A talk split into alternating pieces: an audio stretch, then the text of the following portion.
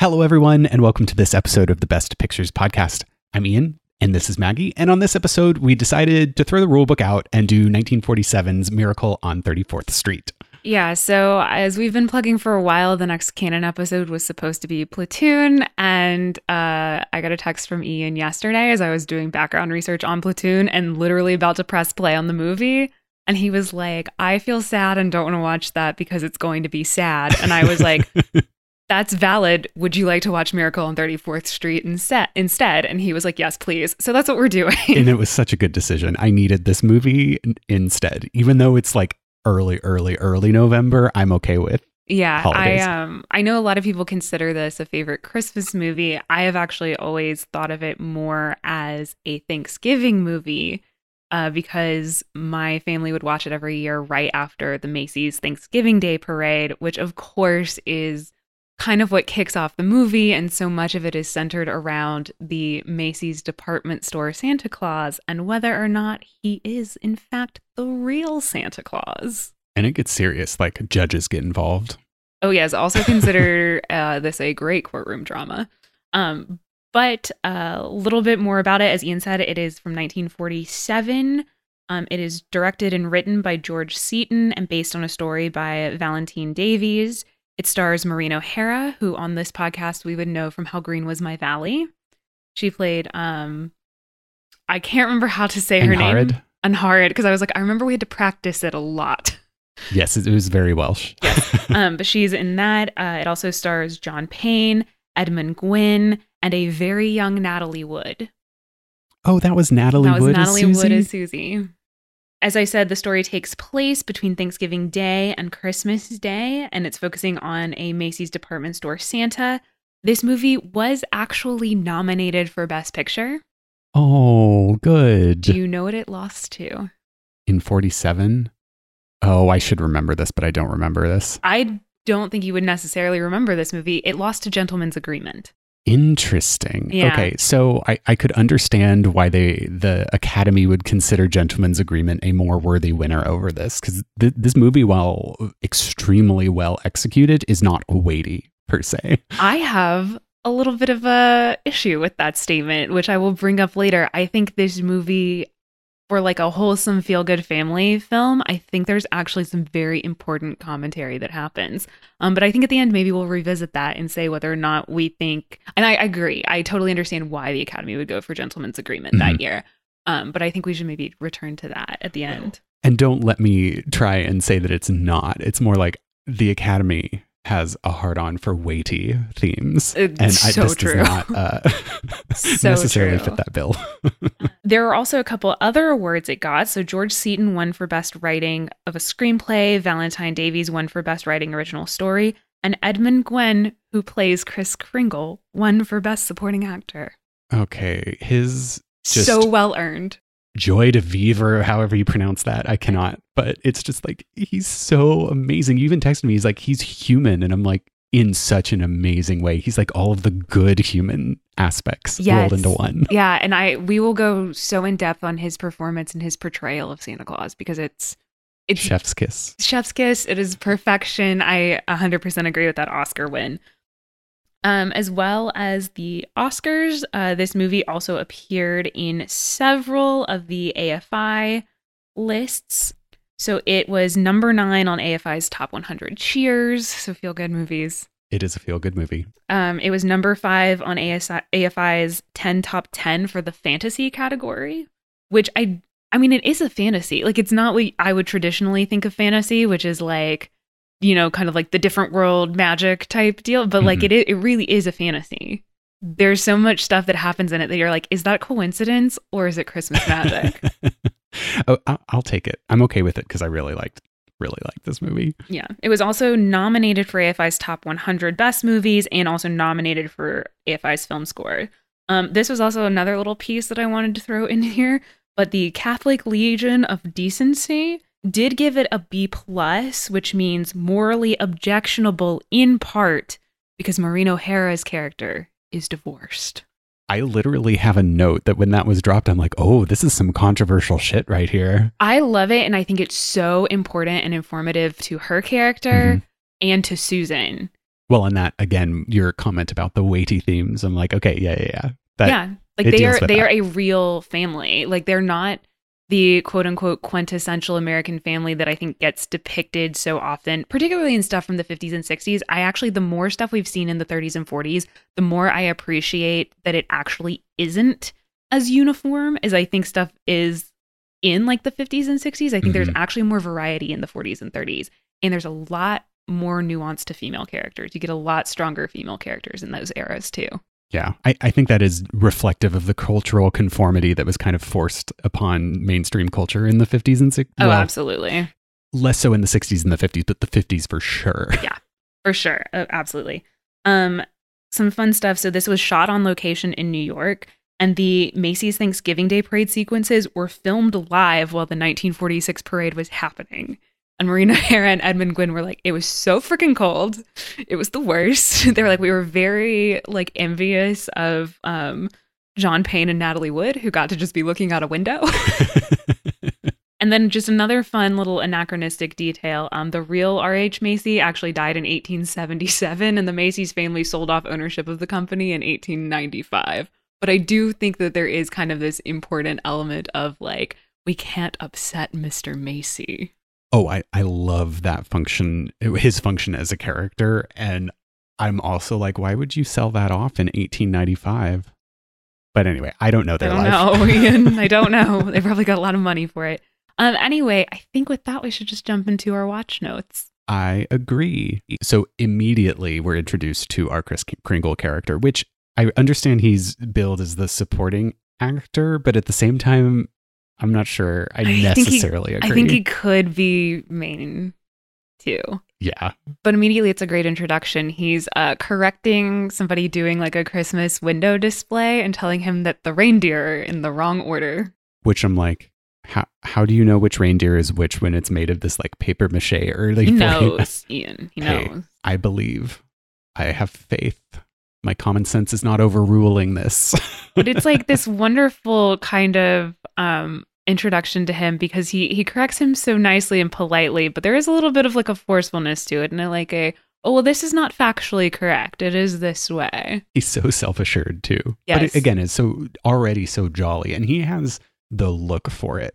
Like hair and makeup and casting were doing their everything. Which they even comment on, like Susie comments on, like the oh, you're better than the other Santas because like your whiskers are real. Mhm. it's astounding, and I mean, you see that when you he makes his way to the parade and sees the parade Santa Who getting is drunk. drunk off his ass. Yeah. And he is so offended by it. And I love the emphasis on like a the children will be disappointed by this. Mhm. Like he's so offended that this man would disappoint the children who have been waiting to see Santa at the end of the Macy's Thanksgiving Day parade. Yes. And uh, they would be disappointed. But that that kind of introduces his character as the, his ultimate wish is to provide joy to children at, you know, Christmas time. Yeah. And that is in many ways it's just so pure and endearing. I mean, it, it is what Santa should, should be, Mhm. right? Is like to provide happiness and joy. Um, we also get our introduction to Doris Walker, who is Maureen O'Hara's character, who is in charge of organizing the parade. So I love that we have this very successful professional career woman. Um, it seems like a terrible job to organize this parade. It seems like a nightmare. I related to her chaos I'm sure you did. because that would have been me. I'm sure you did. Um, but this is where she is introduced to Kris. He lets her know that her Santa is drunk. She's like, oh no, and asks him to fill in. I mean, he's a ringer. Like you wouldn't say no. She even for a minute thinks he is the Santa that they hired. I did appreciate that Yeah. touch. It's it's perfect. But you can tell she is just wiped when she is finally leaving and going home and like getting s- warm again. yes. Which I, I love that it was literally cold and she was literally cold and didn't have to act too hard for that. It's great. No. And this is where we're introduced to Susan and Fred Gailey. So, Susan is Doris's daughter. We immediately are setting up that Susan is very serious. She is very practical. There is no whimsy to Susan.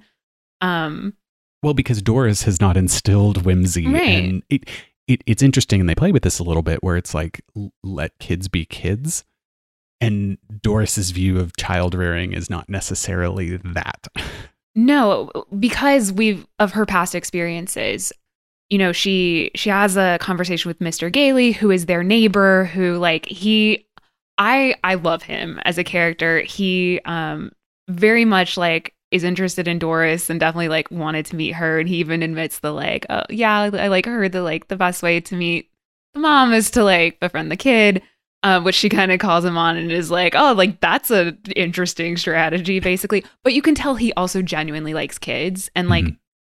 Genuinely, I think, wants to help Susan. Like he he I think recognizes that like she's missing out on just some basic childhood fun and it worries him and he like wants to help her and as well. Um, but th- that does set up this interesting kind of like push and pull between Fred being like, yeah, believe in the whimsy, be the kid, and Doris being like, I'm not going to lie to my child because I don't want her to grow up with these fantasy expectations of how the world works. And then later she is disappointed and crushed, kind of alluding to her own ex and her mm-hmm. previous marriage. And I think that that's so just informative of her character. It's so interesting for how she's raising Susan because she's doing it purely out of love and a want to protect her kid. But it's like you know, there's got to be a balance between the two. Like you need both of those things. Like you can't lie to your kids. You do need to at some point, you know, explain to them how the world really works. Mm-hmm. Like you can't fully shelter them forever. But you also should let them have fun and like be a kid and like no, Susan, you're not an animal. You are a girl, but you can pretend to be a fucking monkey. Like, come on, girl. That was probably my favorite Susie scene. We'll get really into that oh, scene. I have a lot so of fun. thoughts on that one. but yeah, so we introduced that. There's the funny comedic bit where Susan's asking if uh, Mr. Gailey can come to Thanksgiving dinner. And he's like being kind of cagey. And Doris is like, oh, well, he probably has plans. And he's like, oh, well, I can't lie to the kid. I actually don't. And then I love when Susie's like, did I ask all right?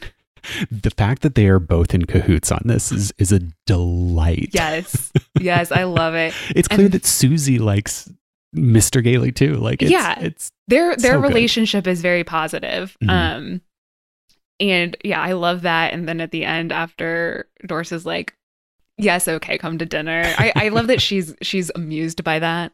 And I like at the end again where Susie's like, Did I ask all right? He's like, You asked perfectly. That's exactly it. That sort of cheerleading is so good for yeah. Susie. It's it's great. So after this scene, we do get some. It one thing that I find kind of interesting in this movie, and it's been a while since I have watched, you know, a film in the early 20th century where a lot of the scenes and some of the dialogue are very functional. So mm-hmm. one was talking about the coffee, where there was this like little back and forth that was just a total throwaway in my mind, but was talking like, "Oh, I'll have some coffee, but don't bother." And he's like, "It's already on." Okay, well in that case, yeah. But the same thing happens in the scene where um, Doris is talking about getting that Santa that she put on the parade into Macy's to be the actual Macy's Santa. So moving the story forward, which I would definitely appreciate, but it was just a fun little like, oh wait, it's been a while since we've had this yeah. sort of style of dialogue in film. Which I kind of like. It makes the characters feel more real. And I think having, especially those like little exchanges between like Doris and Fred early on, kind of makes their relationship feel really easy and natural. But you also get a little bit of that with um, Kris talking to Alfred, who is like a janitor for the apartment store. He's like the 17 year old kid. Yeah. Who's a total sweetheart and he's like complimenting like Kris's Santa costume, which we learned Kris brought his own. Well, naturally, the real Santa would never wear a knockoff. no, of course not. Um, North Pole couture for sure.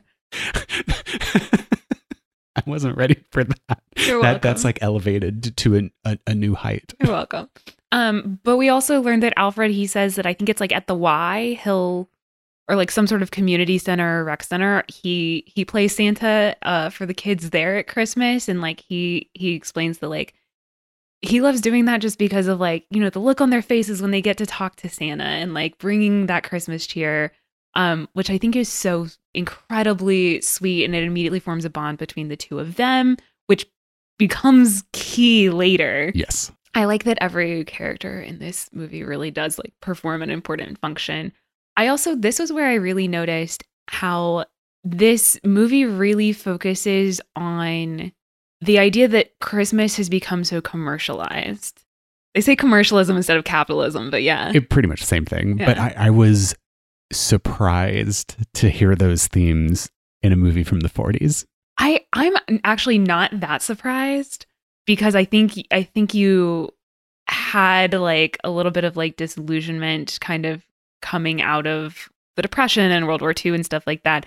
But I I liked that they went very hard on that and that like the true meaning of Christmas is like joy and family and love in a very secular sense. There is no religious element to how they speak about Christmas in this movie which I thought was very interesting and not something I had picked up on before, but I actually really liked. I do like that there is, agree with you that it is a more secular take on it. I wonder if that's part of the reason too that this is such a widely beloved Christmas movie. Not only because it's just an incredibly good movie, but also just like because it it's going to reach across boundaries like that. Mhm.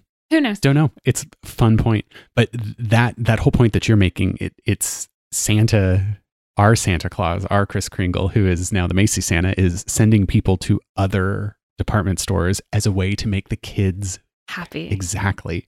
Because this mother is about to give. I love this scene with the, the very first scene with the kid. Well, and I just want to point out before that scene starts, we have had Kris's like quote unquote training where like the mm-hmm. person was like, here are the toys that we overstocked on that we like misprojected.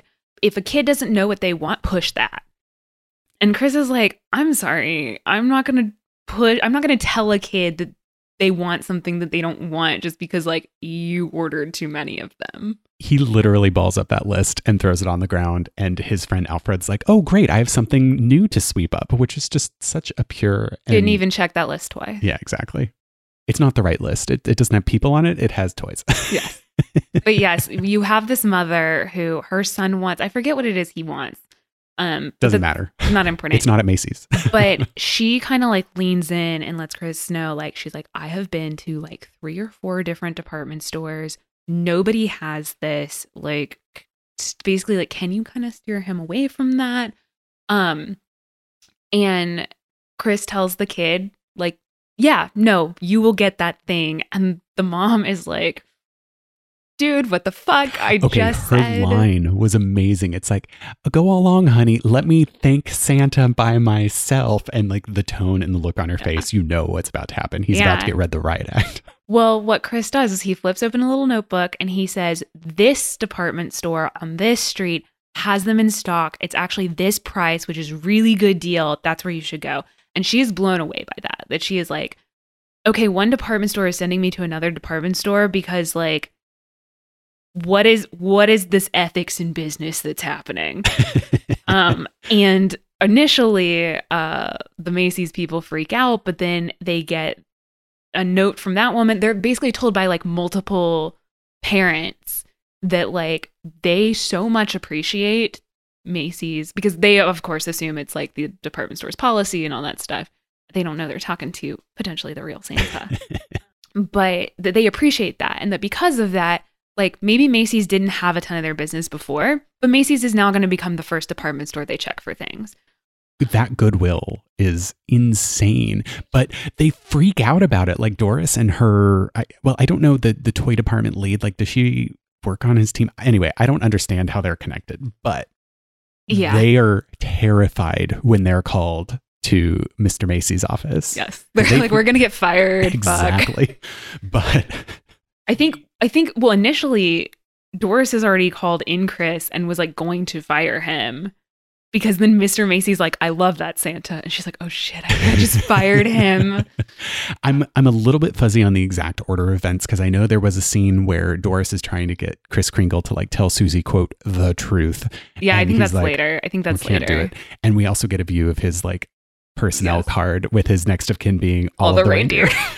I love that personnel card. I think that's a little bit later, but I you know Macy is all for this. Mhm. Um because but it's his so interesting. His admin are not though. His admin I think are sad they didn't think of it first. Yeah, oh, of course. well, this is so interesting too, right? So, like, Kris does the thing that's ethical, but then Macy is now capitalizing on the ethics for good brand integrity and brand awareness. I was so torn on this because the the, the impact is positive, but does it cheapen that when the reason you're doing it is questionable? I like to purely I know. business driven. I know. Well, as someone who like has a business degree who has worked in marketing previously, like I God, I totally understand that conundrum.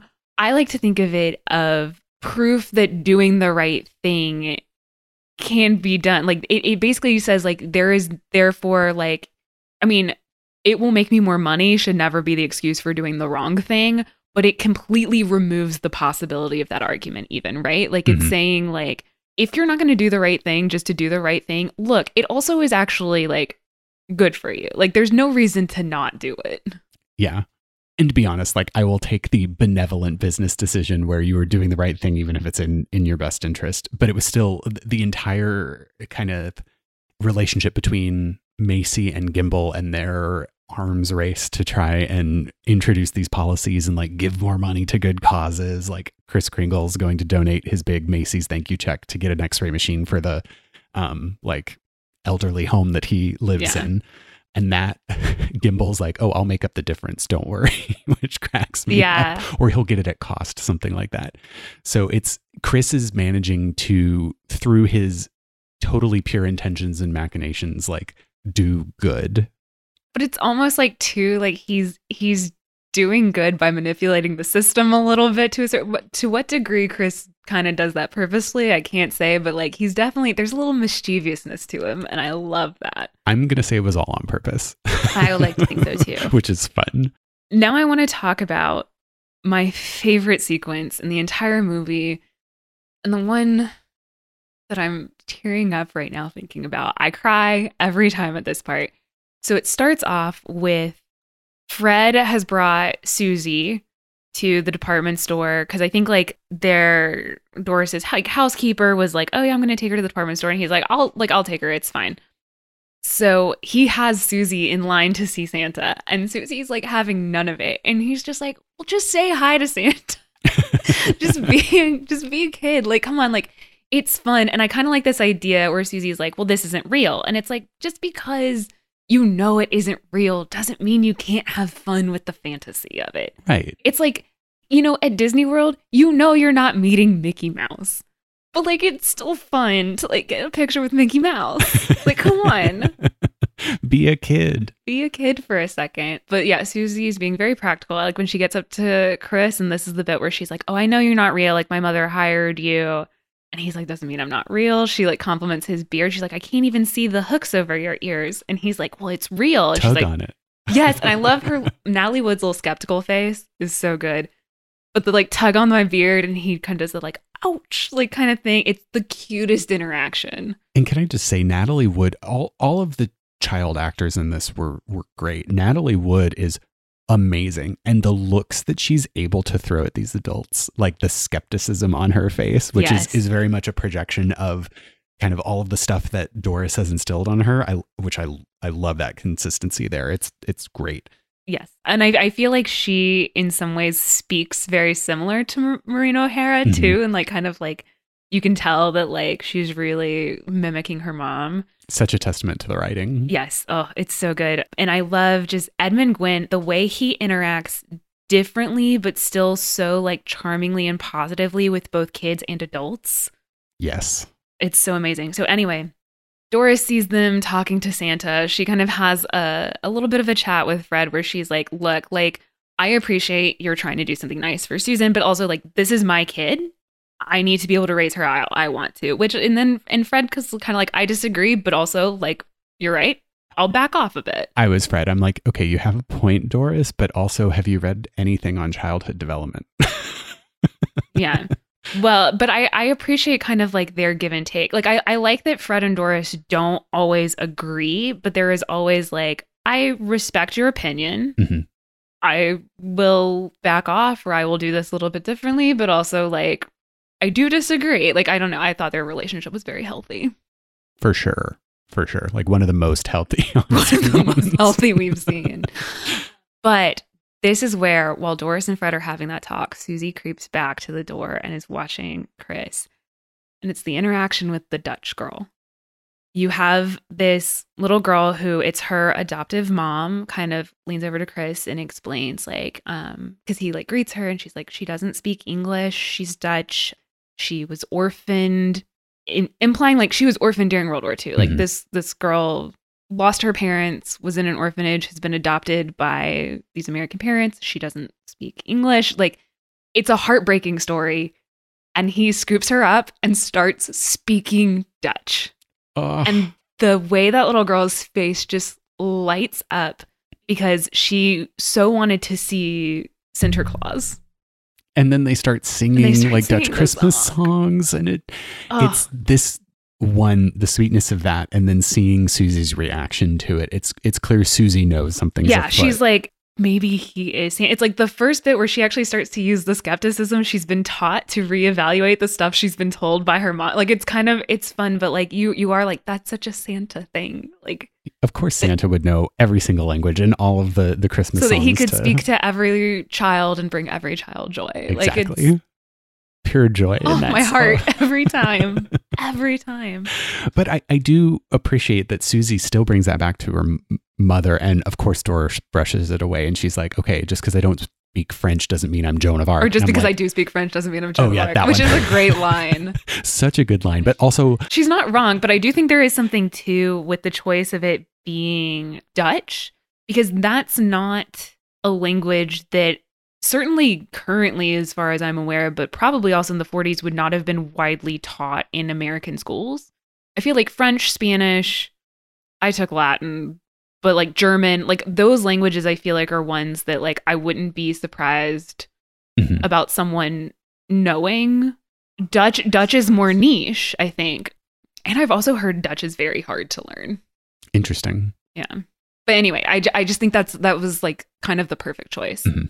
And I love that scene so much. It is amazing.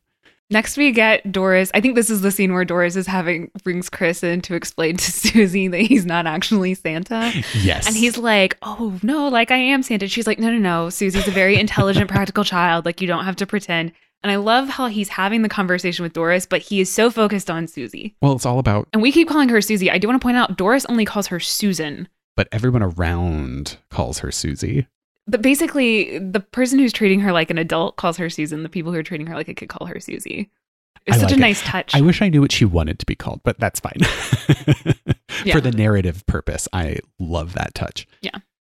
So, it, as part, kind of in this portion of the, this is where we get the employee card. Oh my god, it's great. And this is where it's like, okay, Kris, time to uh, give you a psych eval. Which, okay, one, his take on the psych evals are hilarious. He's like, they're going to ask me this question, this question, this question, and I'm going to answer George Washington and this and this. And While he's doing the physical, like, reach Uh-huh. out your arm and touch your nose. Like, he's like, I've been through a ton of these. I pass every one.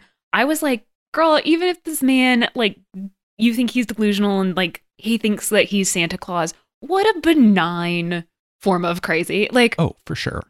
so much less disruptive than like thinking you're Theodore Roosevelt and blowing a trumpet every time you charge up the stairs. Well, I mean, I wouldn't argue that uh, that particular brand of um, atypicalness uh, it, it was the the part of that movie that was the most like interesting. Like the murderous ants are probably the most The interesting. Brewster, the Brewster curse. go listen to our episode on Arsenic and Old Lace if you have not. Also, go watch that movie Oh. if you have not. But like it is, it is a very benign thing. But I love that you immediately cut from like Kris saying all that stuff to Doris to him talking to I think it's Mr. Sawyer. Uh, yeah, that motherfucker. God, what he's he's our villain. He is a hundred percent the villain, and he it's it's like clear that he does not want to buy into anything that Kris Kringle is saying. That it, during the exam, But he's asking the exact questions, and Kris is answering them. Oh, that great. was such a great transition. But but Kris is like also asking like, sorry, are you happy? Like, what's going on? because like, he's clearly not. exactly because he's like this bitter man, wannabe psychologist that yes. Oh my god, I love the bit where he says something about like he basically asks Sawyer about his marriage, and Sawyer's like, "I've been happily married for 26 years," and then when Kris leaves, his secretary's like, "Your wife is on that line," and he's like having this like awful conversation Well, with his wife. Yeah. And he's like, I told you not to bother me. And also, I give you plenty of damn money to run the house. So if your brother worked, all this. And I'm like, you are a horrible, bitter person. Holy it- shit. Like what a miserable individual. who can't just wallow in his own misery, but is going to want to bring everyone down. So he's arguing that, like, oh, we have to get rid of Kris because, like, he'll snap. It's inevitable, which, okay, self fulfilling prophecy. Also, like, I'm sorry, but if you make someone snap, you can't be mad at them for their actions within reason. I would say that Kris probably did cross that line. I'm okay with it because I, mean, hate Sawyer. He was fine. He was fucking he, fine. he was. Kris later like just pops him on the head with his umbrella and it's fine. And then Sawyer's like, he assaulted me. And I'm like, you were being a dick. Anyway, we do get to see Sawyer against the uh, like Legitimate doctor. Yeah, Psychologist. Yeah. from the um I guess nursing home that Kris lives in and the the one from the home is like, "Okay, no, he's benevolent." yeah. He's like, he's perfectly nice. Like, and the one thing he says is that he says, you know, if you're worried, it'd be nice if like someone who maybe like worked here, if he could like rent a room from them and stay with them. That way he has someone to ride with to work with. He's not making that long commute every day. I love what is what is like Doris's coworker's name. I do like him and his wife. Um, let me find him. Halloran? Or is it Julian? Oh, it might be Julian. It's oh, it's definitely- Shellhammer. yep. It's Julian Shellhammer. Yeah. So Shellhammer is like, well, I guess he can stay with me, but I'm gonna have to convince my wife. It's fine. I'll make the martinis double strong tonight. And he's like, but can he like while I'm having that conversation slash getting my wife drunk so she'll agree Santa can live with us? Well, can he like go home with you for dinner? Mhm. And Doris agrees. Okay, one, the setup is great because we know at this point that Kris Kringle's goal is to convert Doris to believing. He's told her, he's like, I consider you and Susie kind of like my test case. Like, if I can get the two of you to believe, then there's hope. Otherwise, like, what am I doing? yeah, because they are going to be tough customers from that perspective. Absolutely. But I love that all of a sudden, okay, Kris Kringle is at Gailey's apartment in close proximity to Doris and Susie. And it's like, okay, I see the writing on the wall, even if Mrs. Shellhammer agrees. Everybody's in too close proximity. Now, that whole like Miss Shellhammer thing, I thought was hilarious. so funny. I made them triple straight. Yes. She's and lounging she's on the. trying to talk the- on the phone, but it's like the wrong down. way. And then she moves it to the other ear, still upside down. Okay, Mrs. Shellhammer was great. Oh, it was like um a Lela Bliss. second- yeah, Oh. split second appearance, but so great and so memorable. This, I believe, is the Monkey imagination. the monkey scene. Imagination is- scene. It's delightful because you see Kris Kringle and Susie kind of interacting in in his like nurturing grandfatherly way about it. He, I had that note too, where I was like, he's like the world's best grandfather. Yes. Um, because he's like asking what she wants for Christmas, and she's like, "Well, I want something, but like you won't be able to get it for like whatever I want, my mom will get for me, as long as it is practical. As long as it is practical and not too expensive." And he's like, "Okay, different tactic. Like, what games do you like to play? Like, like really trying to engage her." And sh- he's like asking about like other kids that she plays with, and like, you know, tell me about your friends.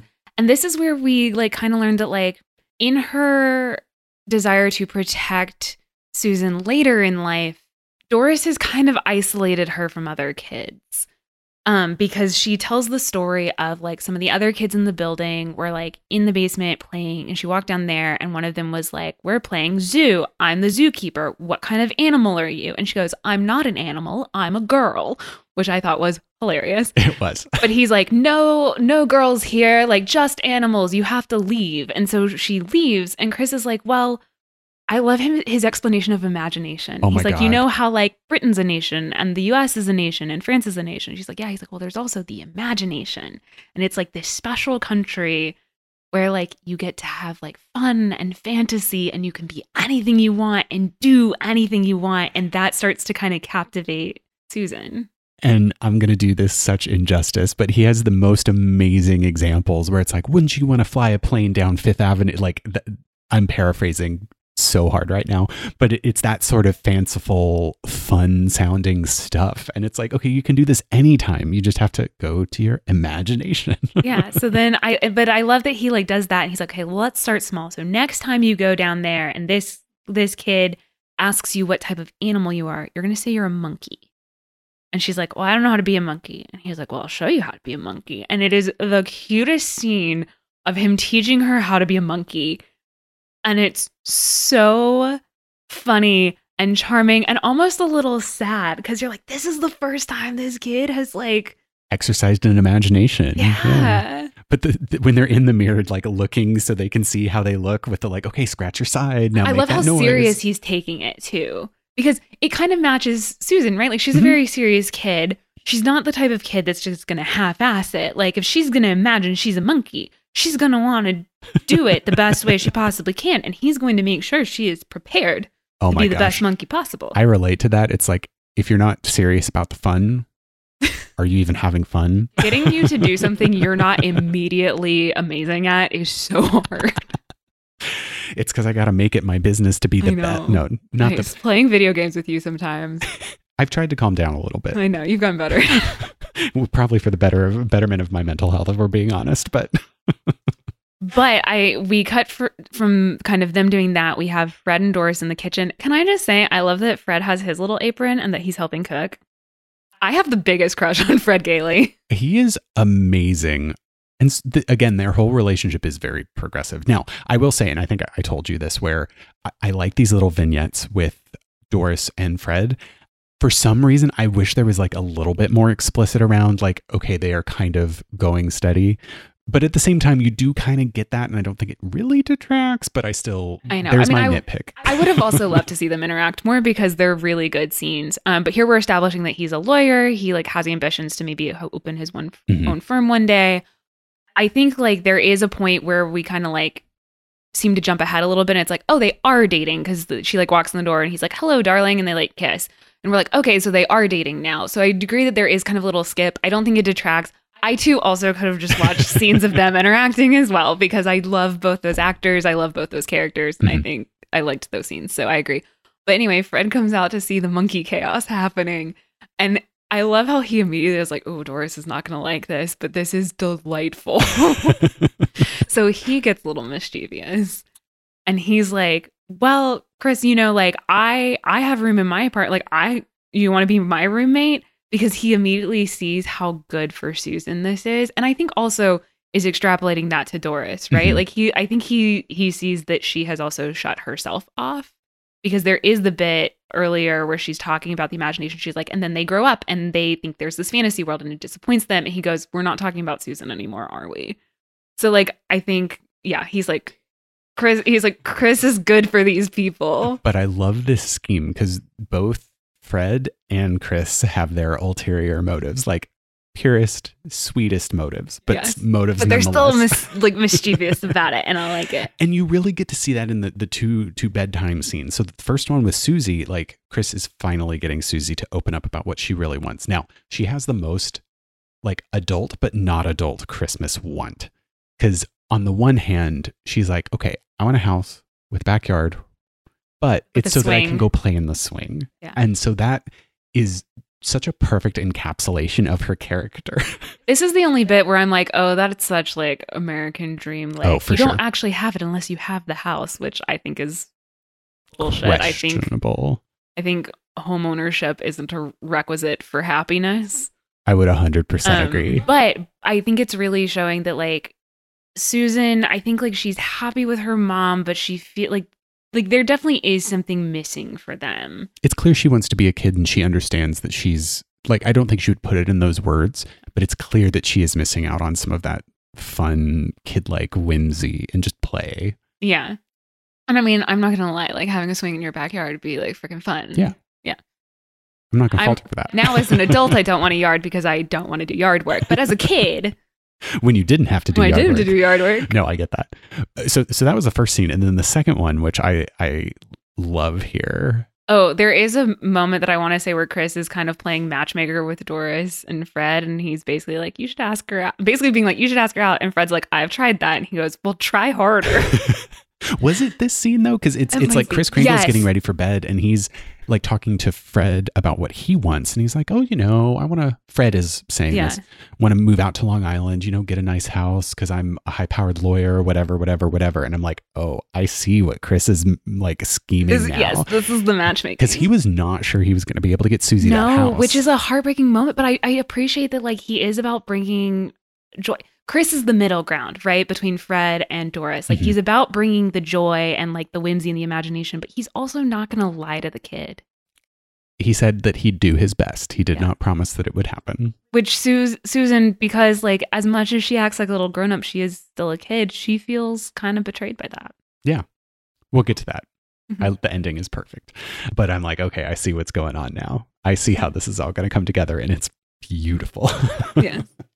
so we get a little bit of vignette of all the business side of things. And again, hitting on that theme of like anti commercialism. when Macy's now has the book that they have all their salespeople have that has all of the Yeah. stuff from other department stores, and you see the clerk actually telling women like, "We don't have that," but I think Gimbels, which is the like biggest competitor for them, Mhm. He's like, "I think they have it." Oh yes, they have it here, and like kind of doing the and at a very good price. Like you should go there. And she's So like, I'm going to shop here all the time now. But Gimbel's scene where he's like, How dare you all not have thought about this first, which is just Yes. great. I'm like, okay, this is not necessarily the most intuitive thing for a marketing person of that era to think of.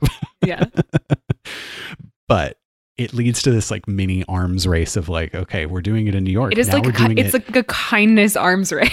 Yes, which I love because again, it's the, it's accomplishing Kris Kringle's goal yes, by using people's wants against them. it's wonderfully subversive. Now let's talk about where shit gets a little serious. So this is where Kris is talking to Alfred, who seems very down. This poor freaking kid. well, this goddamn Sawyer is Yes. ruining his life. Apparently Sawyer, who like actually isn't, we kind of find out a credentialed psychologist. Um, I think Kris calls him a meddling amateur. Well, and it's we do hear that he's there to do aptitude tests, not Right. to provide daily therapy sessions to a 17 year old uh, janitorial clerk. Yes, which is what he's doing and he's telling Alfred that you like to like be Santa at Christmas time and like bring joy to kids at the local rec center. That means you did something terrible in your past that you're subconsciously trying to make up. I also love the or make up for. I love the uh, line where Alfred goes, and apparently I hate my father. I didn't know I did. Mr. Sawyer says I do. And I'm sitting here, of course, with lots of research that has happened on psychology and the concept of implanted memories and all Yeah. that fun stuff where I'm I'm just thinking, oh Sawyer. When I love You that bastard. Kris, yes, and I love that Kris doesn't go all in on psychology because for a moment I was like, oh, does this get a little bit like anti psychology and therapy? No, Kris is like, I have great respect for that profession. I think it's very important. This is the user or a meddling amateur, and Sawyer's being a baby, and Kris conks him on the head with an umbrella. And again, I love that. And of course, Sawyer's like, I'm assaulted. And I was like, you were a dick. but I love that it took, it wasn't something that somebody said to Kris, which is, I think, the distinction. Because Mhm. Sawyer was like, someone's going to tell him that Santa's not real and he'll snap. It wasn't something they did to Kris. It was something they did to somebody else, a more vulnerable person, And Kris a was- child. Uh, yes. And Kris was there to defend him. Yeah. And I swear he calls Sawyer a miserable, contemptible fraud. And I just, it was everything I needed. Ugh. Everything. Yes. but I got really, really angry with how things went downhill from here. Because, Mhm. of coi- course, Sawyer is going to be using this to his advantage because he does not want Kris in here. But he also doesn't want Mr. Macy to know. You sniveling coward. Okay. you. It's great. So great. To, to skip like way ahead, Well, they get him committed. committed to Bellevue, which I I was like, this is this is has to be illegal. Like they didn't even contact next of kin. They didn't call Dasher. They didn't call Comet. Prancer would never have let this happen. Rudolph would have been like, I'm breaking you out right now with my laser nose. No. Yeah. But they do, I think, eventually contact Fred, and Fred's like, I'm sorry, wait, what is this mess? And they don't tell Doris, but they use Doris to lure Kris out to the car that they then kidnap him in to go to Bellevue. They tell him this lie about like going and getting a photo op with the mayor, which is just so underhanded. I know. And that they use Doris after she's been like, somebody else is going to have to tell him because she's like, I'm not going to do this. Because at this point, she's like, I don't think she necessarily, I don't think any of them, with the exception of maybe Susie at this point, really believe he's Santa, but they're Mhm. kind of like, but he is. Like, like Santa's not real, but this man embodies all of those qualities. Like, you know, they're they're like, I, you know what? If you believe, I believe. Like, I believe in you. Well, and he's not deserving of commitment. No, of course not. And so she's she's like, I'm not gonna have any of this. Committal, commitment, Anyway, sorry. Continue. skullduggery.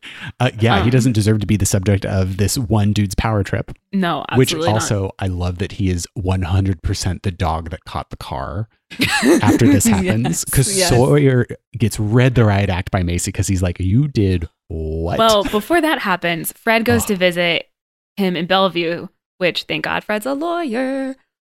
Because Kris is basically like, I, yeah, I, he answered all of the aptitude questions wrong. And Fred's like, You did this on purpose. Like, why? And he, I think this is where I texted you and I was like, I love Gwenn's performance because he's so human and feels so real. He feels betrayed because he thinks Doris Mhm. had a hand in this. And Fred explains, like, no, like they just told you she did, but like she didn't. And the reason she didn't want to tell you is because like she considers you a friend and it Mhm. was breaking her heart that like you were going to have to be let go. And s- There's part of me that's still like, if you, like, you should still be the one, even if it's hard, but I understand why she I don't think to. she, I don't think she foresaw it going this way. Like I think if she, if she thought this was going to happen, I think she absolutely would have stepped in and done something. But you have Kris deciding to fight and Fred kind of like boosting him up. Um, and he's like, well, it is going to be tough. Like, I'm not going to lie to you, but we can fight it. Like, I'm willing to do this if you are. And this was not the courtroom drama that I was expecting, but it was the courtroom drama that I'm so glad we got. Because he arrives at the judge just in the nick of time to prevent the signing of the commitment papers. And the prosecutor's like, oh, this is closed and shut, judge. But nope. Yeah. nope. I love And then it. this is the bit where I was like, Sawyer, you goddamn weasel. Because he's like, oh, this can't go to court. The Quote, this- publicity, oh, God. publicity. And I love that Fred's like, oh, yeah, the publicity. You know, I'm not going to win this case unless the public's on my side. Publicity. That's a great idea. Thanks, Sawyer. I was like, I just love Yes. that he is so full of piss and vinegar and then doesn't understand like how to actually get shit done. no, it's like, oh, it's the, uh, oh, what is this? The consequences of my own actions. like, I love it. So we have the trial commencing. Doris is kind of like not happy Fred's doing it at first because Well, Fred quit his job over it because his long ass lawyer company name with like three repeated same name. I can't even yes, remember it's it. it's a funny joke. It's hilarious. He quit and she is like, What? Well, I love when she's like your security. I want to be like Doris. I'm pretty sure like you. I see the apartment you're providing. Like you're gonna be, honey. You can be the sugar mama. Like yeah, you'll he be could fine. be kept by you and I was gonna be be like fine. he could he could be stay at home dad. Fred Gailey would be such a good stay at home dad. But anyway, like and he even says he's like, Well, I'll open my own firm and she's like, Well, and what kind of cases are you gonna get? And he's like, Probably a lot of people like Kris. Which she's like sees as a bad thing. and so he's like noble. I know, but he's like, This is why I became a lawyer anyway. Like I what's the point if I'm not helping people who need help? Mhm. And I'm just like My I'm heart. in love with you.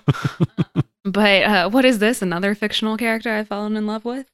But yeah, I love I love that bit. And then I again, that's another scene with the two of them where they don't agree, but they are listening to each other. Mhm.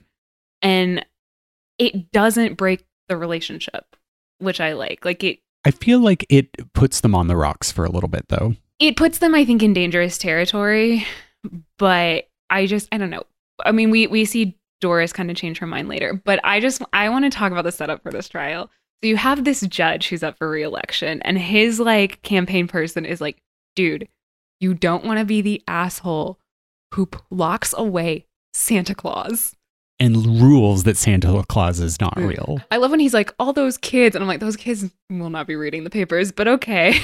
Well, but his okay, so we get the the news, so we understand that everybody knows that this is happening. These crazy headlines. But the way that he talks about this, where it's like, okay, well, if Santa's not real, they're not going to put up their stockings and all those toys aren't going to get bought. So all of the people who manufacture the toys are going to have to lay off all these wonderful union workers who are then going to be like, we're not voting for that son of a Yeah. bitch. I'm paraphrasing, obviously, but, but, but very similar to what he says. I think the guy doesn't say son of a bitch, and that's the only thing that was different, honestly. But I love, yeah, so like that's great that that's going on with this judge. I love that even the freaking judge gets a little bit of like character development Oh, and story arc. because he also see we see him with his grandkids I love that everyone's kids are snubbing them. yes, I love that his kid, his grandkids won't give him a hug because they know that he's the judge presiding over the Santa trial, and I Mhm. love that even his wife is like, "Yeah, they're mad at you because of that," and frankly, I am too. the prosecutor gets that too where it and this line i loved because it's like okay the the prosecutor's wife is there and she's like doing her thing and she's like how dare you do this i wish i had married like a plumber or a tradesman and, and he goes, "If I lose this case, you might get your way."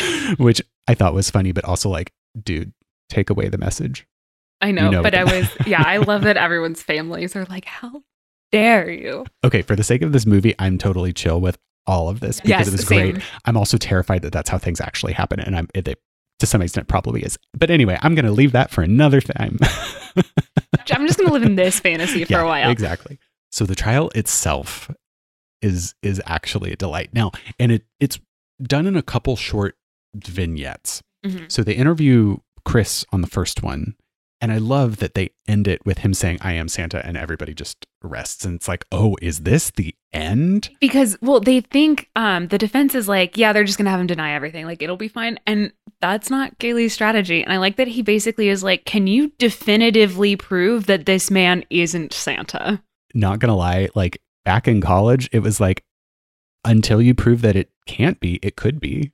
Yeah.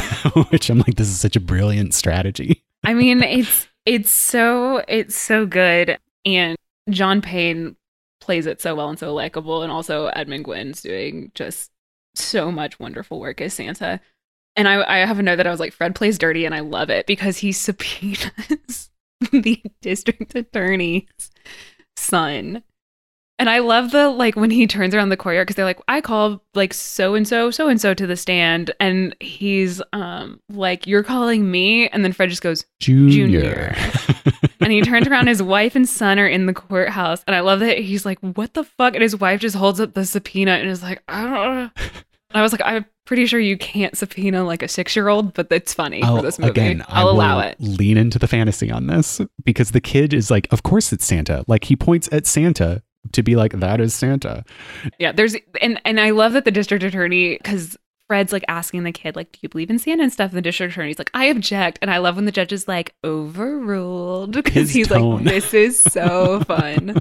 and the like, "Who told you Santa's real?" My dad. Would your dad ever lie to you? Oh no, my dad would never lie. Like you should never tell a lie. And I love The social engineering going on. It's and this and this is the point because what the the DA was trying to say it was he was trying to get the judge to rule that there just was no Santa, so therefore this guy cannot be Santa, which of course everyone's like, you want to be the asshole who says there's no Santa? Like, go right ahead. But after his son's on the stand, I love the Your Honor, the state of New York concedes the existence of Santa Claus. which is great. So then it, it flips to having to prove that Kris Kringle is Santa Claus, is the one and only. which is such a high bar, but Yeah. Um, and this is where Fred's getting kind of nervous. oh, for sure. But off to the side, we get this beautiful scene in the post office. Well, first there's the letter that Susan oh, writes right, to right, right, right, right. Yes. And it's just this really sweet letter of like, I believe in you. And I love that Doris reads it and then she adds her own note at the bottom that's like, I believe in you too. Oh, And I just, we've gotten there. It's Oh. great. which we have, we then have the scene in the post office where, and this is the bit where I'm like, coincidence or Christmas miracle? I don't care, but it was hilarious because this dude's like, okay, look, I just got this Santa letter and it was addressed to the courthouse, like not the North Pole, not just Santa, the courthouse. You know, it'd be really great. And this this other guy's like, haven't you heard Santa's on trial? And like, oh, you know what would be really funny? Instead of having these just masses of letters we get to Santa every year and can't do anything with, let's just deliver them all to the courthouse.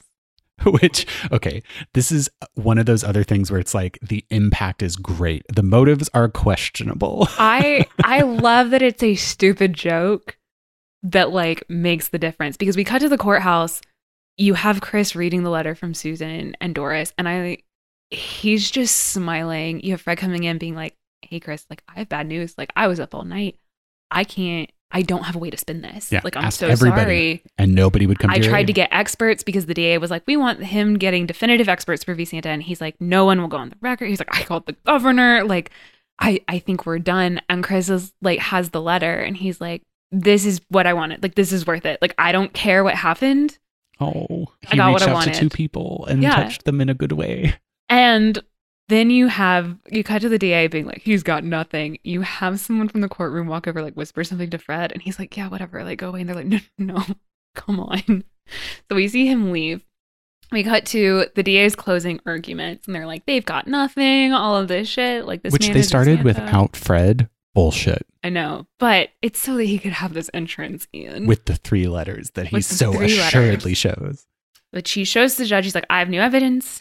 Well, first he reads the whole bit about the post office, and everyone's like, what does this have to do with anything? His line of logic is impeccable because he essentially builds a case to say that if the post office delivers a letter to a person, it is that person by law. and as a government agency, if the post office recognizes somebody as is that person, the US government, like the federal US government, is recognizing that person as somebody. Does that hold up in court? I have no clue, but for this case, I'm okay. Shall we see? so he produces those three letters and he's like, These three letters were delivered, like, here, this man is Santa. And I love how the DA is like, It's just three letters. And the judge is like, Yeah, that's just three letters. And he's like, Well, I, I have more. And the judge is like, I want them all. On my And- desk. Oh, I love that. This is where I have the note, Freddie, beautiful, brilliant bastard. Yes. He's like, I don't know, sir. Like, there's, and the judge is like, no, I want them all here on my desk. He's like, but you don't understand. I want them all here on my desk. Just turns around, like, summons them, the parade. and bags and bags stuffed of letters And that they they, do just this- dump onto the desk. and they do this glorious gag where the last they don't know that the last guy is coming and they try to close the door and it's like oh nope one last dude with just one bag needs to get through and it's clear that there's a mountain of letters like the judge literally has to push them off the desk that's one that's It's a my great favorite shot. shot. in the movie Oh, and just the the U.S. government and post office recognizes this man as Santa Claus. End of story. And I love that the judge is like, case dismissed case dismissed. This man's Santa. the judge was so happy he had an out so happy Yes. so everybody's jubilant trial is done doris ends up getting invited to this christmas do at the house I, home I yes, I love. Well, she invites Chris back Oh, right. that because we find out that the trial happened like on Christmas Eve, basically. Yeah. Like it's dismissed, and she's like, oh, she's like, basically apologizes to him for everything. Like is like, I consider you a great friend. I believe in you. Like we'd love to have you over for dinner tonight. And he's like, it's Christmas Eve. I can't. And I love her just like, oh, oh, of course, I forgot. And he's like, um, but we're having a big thing tomorrow at like the I guess it's I guess it's a retirement home, right? I think so. it- yeah. I i would love if you guys would come up and celebrate. And she's like of course. Like she's like there's no one i'd rather spend christmas day with which So oh, my heart. So she susie and fred all go up there. Alfred is Kris's assistant. And the way Oh, susan just runs straight for the tree. Because she believes at this point, like full on believes. Yeah And is she so clearly crushed. doesn't find what she's looking for which her mom tries to be like well there's so many presents for you. And she's like but not the one that like i asked for that he said he'd get me. And she's like you know i i knew he wouldn't. You're right. He's just an old man with nice whiskers or nice old man with whiskers i think is what she always says. But is this where uh, Doris drops the line about faith uh, being she re she requotes something that fred had said yeah, faith is believing in things when common sense tells you not to, something like that. Yeah. It's oh, and that you you see Susie with the I believe, I believe this entire sequence. i believe i believe it's silly but i believe and Santa, which i love the clever bastard, is like, here are some directions to avoid traffic. traffic. Um, and he's like, Susan, I know you're really mad at me. Like, I'm so sorry. I tried. These directions are to a house, obviously. Well, They're driving by it, and Susan sees the house and the for sale sign and is like, Stop the car! and they're all like, what?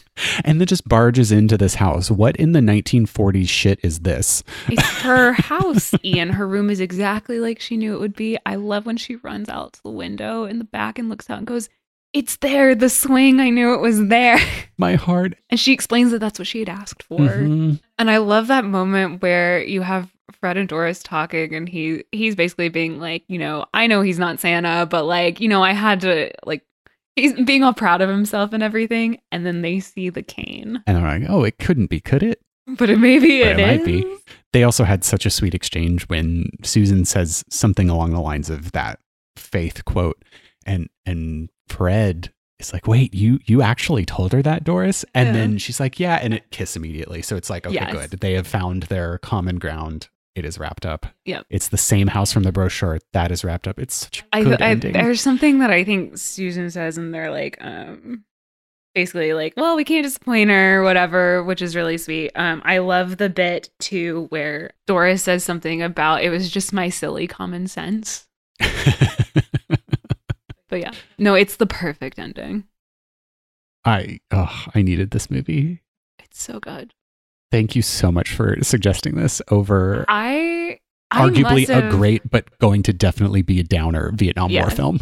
I must have I I have I have been thinking it's actually been a little while since I've watched this film. So like traditionally, like I said, my family would watch it every year, but I've actually not been home for the past couple Thanksgivings. Mhm.